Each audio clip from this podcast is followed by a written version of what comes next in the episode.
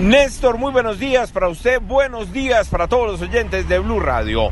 Un policía muerto y otro herido dejó una riña en la localidad de Fontibón. A esta hora nos encontramos en la carrera 90 con calle 22 frente al bar 311. Así es la razón social de este establecimiento comercial, donde al parecer los uniformados adscritos al grupo de antinarcóticos de la Dirección General de la Policía Nacional llegaron en horas de la tarde para ver el partido de la Selección Colombia.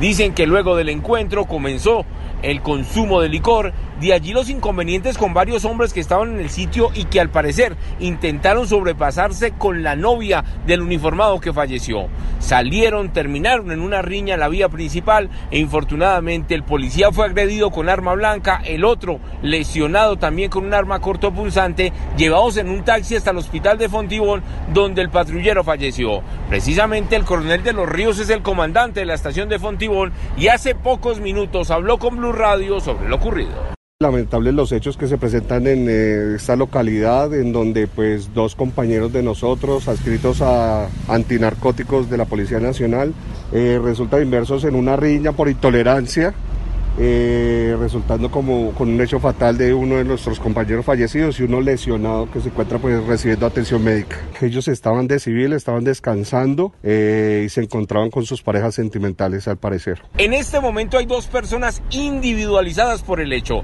Están verificando para ver si participaron en esa riña, pero a través de las cámaras de seguridad tienen los rostros exactos de las personas que estuvieron en ese momento. Se dicen que son por lo menos tres hombres. Al parecer huyeron hacia el occidente de la localidad y en este momento hombres de la Cipol y la Sijín los están buscando por toda la localidad.